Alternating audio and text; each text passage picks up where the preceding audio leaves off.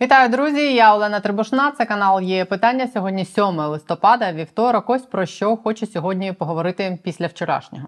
Вчора ввечері всі ми, все суспільство, всі політики мали б отримати щеплення від хвороби, яка все більше розколює нас на початку зими і на початку нового складного етапу війни. Вчора ввечері помічник головнокомандувача Валерія Залужного Геннадій Частяков у свій власний день народження йшов з роботи, де його вітали колеги, забрав по дорозі додому дітей зі школи, почав розбирати з сином подарунки, прогримів вибух. Він загинув син в лікарні з важкими пораненнями. Відбулося все на тлі і так напруженої атмосфери. Впродовж майже тижня перед цією трагічною подією, вже не в перший раз від початку вторгнення, стала помітною напруга у відносинах між офісом президента і головнокомандувачем. Чи є ця напруга в принципі? Які стосунки між Зеленським і Залужним, формальні і людські, відомо достатньо вузькому колу людей. Але публічно і медійно в останні дні минулого тижня публічні вислови обох сторін якраз призвели до того, що складалось враження, що між ОП і командувачем збройних сил України накопичились емоції в діапазоні від нерозуміння до незадоволення. Почалось все з того, що через кілька днів після не надто компліментарної для офісу президента публікації в Тайм у виданні Економіст вийшов великий програмний текст головнокомандувача Валерія Залужного під назвою Сучасна позиційна війна та як у ній перемогти.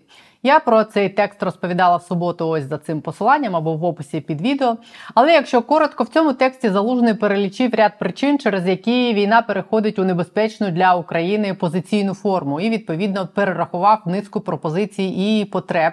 Які потрібно завдовольнити, щоб Україна і збройні сили знову могли вести швидку маневрову війну? Вийшов цей текст в англомовному економіст, але в принципі, як ми і говорили про це в суботу, більшість озвучених залужним потреб це те, що має бути задоволено нашими внутрішніми зусиллями і ресурсами. Текст залужного став для багатьох, перепрошую за штамп, холодним душем, навіть для військових аналітиків, не те, що для пересічних громадян.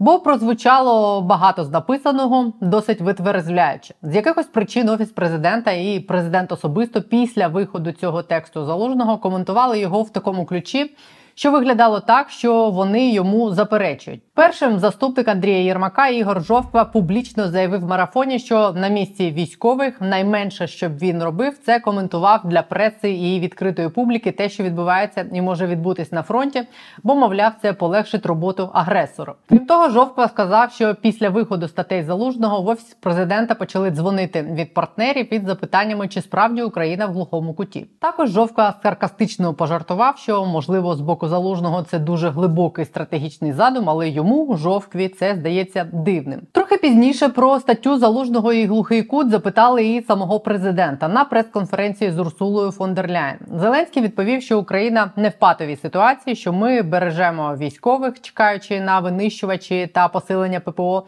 і що збройні сили вже вдавались е, прориви, коли цього ніхто не очікував. Яка альтернатива? питав президент. Що треба віддати третину нашої держави? Це ж буде лише початок. Ми ж знаємо, що таке заморожений конфлікт. Ми для себе зробили висновки. Так він відповідав на запитання про це. І ще пізніше в інтерв'ю NBC News Зеленський ще раз сказав, що ситуація на фронті складна однак він не вважає, що війна зайшла у глухий кут. І так само без деталей допустив тоді ймовірну зміну військової стратегії, щоб це не означало. Все це відбувалось фактично у вихідні, і всі рефлексії з цього приводу перекочували у Фейсбук, Телеграм і в дискусії в коментарях і поступово вже накипало. Особливо прилетіло жовкві. Мовляв, хто він такий, щоб критикувати військових і радити залужному, де і що йому писати чи не писати. І якщо залужний щось пише, ще й в економіст, що буває вкрай рідко, то це тому, що до цього його вкрай спонукають якісь причини. Але що не менш важливо, ці публічні коментарі офісу президента щодо статті залужного стали окремою темою в самих західних змі. Нью-Йорк Таймс, CNN і Guardian написали у вихідні про це саме як про те, що офіс президента заперечує твердження українського головнокомандувача, що війна зайшла в глухий кут, і що між політичним і військовим керівництвом України стали помітні розбіжності. Паралельно і одночасно розвивалася ще одна історія, яка підкидала багаття вогонь сумнівів, що вже спалахнув на той момент. І ця історія також опинилась і в соцмережах, і на сторінках цих самих західних змін. Це звільнення Віктора Хоренка з посади командувача сил спеціальних операцій. 3 листопада Зеленський призначив на його місце полковника Сергія Лупачука. При цьому, як Хоренко розповів пізніше, дізнався Хоренко про своє звільнення зі змі. І залужний, за його словами, теж про це не знав і подання на його звільнення не робив. В телеграм-каналі ССО виклали сім тез Хоренка, у яких той писав, що не гратиме в політику, але військами з кабінетів не командують. Пізніше міністерство оборони повідомило, що звільнив Хоренко президент за поданням Рустема Умєрова. Форма, в якій все це відбувалось, теж викликала нову хвилю дискусій і припущень. Ця подія стала другою, яку сприйняли як публічне свідчення про наявність розбіжностей між офісом президента і генштабом. При тому, що чутки про те, що такі розбіжності мають місце, періодично виникають вже більш ніж як рік. Хоча в офісі президента їх постійно публічно спростовують, в тому числі особисто президент. Власне, ось на такому інформаційному тлі станом на вчорашній вечір ситуація накалялась вже приблизно п'ятий день. Коли пізно ввечері стало відомо про вибух гранати в квартирі помічника Валерія Залужного і його загибель, що врешті вибухнуло очікувано, зокрема, і у версію про те, що це було умисне вбивство, і це попередження залужному і тиск на нього. Повідомлення різних змі з посиланнями на різні джерела в правоохоронних органах створювали дві протилежні картини. Одні писали, що Геннадій Частяков приніс додому бойові гранати, необережно поводився з ними, і одна вибухнула. Інші, що гранати йому взагалі підклали. Сайт Еспресо дав новину з заголовком помічника залужного підірвали. Потім цей заголовок був виправлений на помічник залужного загинув внаслідок вибуху в Київській області.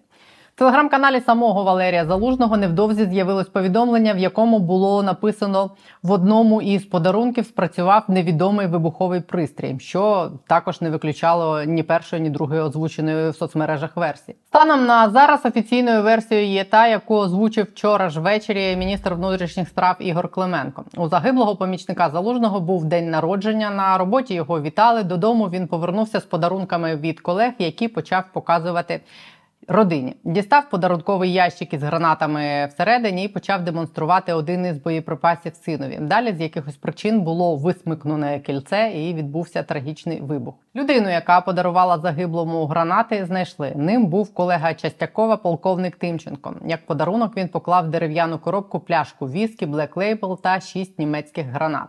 Дві таких гранати він лишив собі, їх знайшли у нього в кабінеті. Свідки вручення подарунку підтвердили, що вручав полковник майору подарунок зі словами Тебе здивувати важко, тому дарую бойові гранати та пляшку гарного віскі. Як в руках досвідченого військового могла вибухнути випадково граната? Питання на яке поки не дали відповіді в правоохоронних органах і публічно, і не публічно озвучили припущення, що Частяков міг сприйняти подарунок за жарт тому сенсі, що сприйняв бойові гранати за чарки специфічної форми. Хто я, щоб ставити під сумніви сумніви правоохоронних органів? Та коли вчора ввечері з'явились ці фото, я попросила знайомих військових подивитись на фото, чи схоже це на чарки, то мені відповідали, що це схоже на бойові гранати. Що за гранати подарували Частякову? Це осколкові гранати ДМ-51, німецькі протипіхотні гранати, які мають наступну особливість. Чим цікава ця граната? Вона є одночасно що наступальною, що оборонної дії. В такому положенні вона знаходиться в оборонній дії, тобто осколки йдуть на 100 метрів, а прокручуючи низ, достаючи, ми отримуємо наступальну дію з осколками на 25 метрів. Ще в першій половині минулого року Німеччина поставила Україні 100 тисяч таких гранат, коли стало очевидно, що через велику інтенсивність ближніх боїв українським військовим потрібні сучасні універсальні ручні гранати. Їх передали саме у версії ДМ-51А2 з модифікованим запалом, яка дозволяє не носити з собою окремо наступальні, а окремо оборонні гранати. Достатньо мати одну. На фото, які з'явились в мережі після загибелі Частякова, видно, що маркування на подарованих йому гранатах вказує саме саме на цю модифікацію. Можливо, це теж відіграло роль якусь в тому, що відбулось. Того вечора поліція знайшла у квартирі Частякова ще п'ять нерозірваних гранат. Їх відправлять на експертизу. Зараз триває розслідування. Попередньо в правоохоронних органах сьогодні вважають, що мав місце трагічний нещасний випадок. Там впевнені в цьому на 99,9%, як вони кажуть. І коли я сказала на початку про те, що ми всі вчора мали б отримати щеплення, я про цей 0,1% і кажу. 0,1% – це зараз те, що насправді в будь-яку мить часу відділяє нас від катастрофи. Так розвивались події минулого тижня.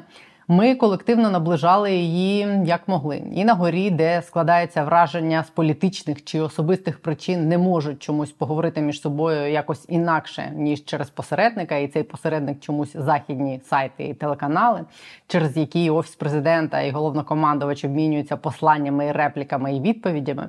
І ми тут внизу спостерігаємо за цим і легко віримо в те, що там на горі всі пересварились і повний розкол. Спостерігаючи за тим, як на горі публічно заочно з'ясовують стратегії, стосунки і намагаються в соцмережах і соцопитуваннях намацати дно народної любові і до президента, і до головкома. Саме тому вчорашня трагедія з гранатою і викликала, перепрошую, той вибух реакції і конспірологічних заголовків, який викликала. І наступного разу це може закінчитись погано для всіх, бо ми усі разом зараз ходимо по дуже тонкому льоду. І цим дійсно в будь-який момент скористаються росіяни. Тому мені здається, усім треба було б після вчорашньої трагедії з гранатами, особливо дещо переглянути своє ставлення до усього і політикам, і військовим, і населенню. Бо ми, здається, збираємось розслабитись і пересваритись в той момент, коли усім треба напружитись і навалитись, про що власне і писав, зокрема, залужний. І з іншого боку, все правильно сказав вчора у вечірньому зверненні президент: треба відкласти політику і пахати на перемогу тільки в тому числі і його команді, а може і в першу чергу. А народну енергію і здобурення в соцмережах конвертувати в те, щоб і її, і проїбаний в соцмережах і коментарях час витрачати на плетіння сіток, збирання дронів, заняття на fpv симуляторах і ще щось корисне для ЗСУ і для країни. Це значно більше наблизило б нас до перемоги ніж змагання за те, хто любить більше залужного, а хто зеленського. На жаль, немає запиту в політичному і військовому керівництві на те, щоб залучити громадянське суспільство в організовану допомогу армії в тилу. Немає людини, яка б створила цей запит і організувала це. Мені здається, багато хто був би готовим чимось корисним для фронту займатися в тилу у вільний час. Хто я така, щоб радити офісу президента? Але якщо жовква радить залушному, то і мені можна раджу. Займіться цим. Цим ви конвертуєте народну лють у підтримку фронту, посилите військових і зменшите рівень срачів в соцмережах. Просто бінго. Це ж не складно. Але я не знаю насправді, чи отримали ми вчора це щеплення від розколу і від поразки. Вам залишаю подумати. У мене на тому на сьогодні крапка. Завтра у нас важливий день. Завтра, ймовірно, буде озвучено, чи починає з нами ЄС перемовини про вступ чи ні. Судячи з усього, так і вони почнуться навесні. Хоча семи умов, під які нам авансом дали кандидатський статус півтора роки тому, ми виконали чотири. Але про це ми поговоримо завтра. Не забудьте підписатись на є питання, поставити вподобайку і повернутись завтра. Побачимось.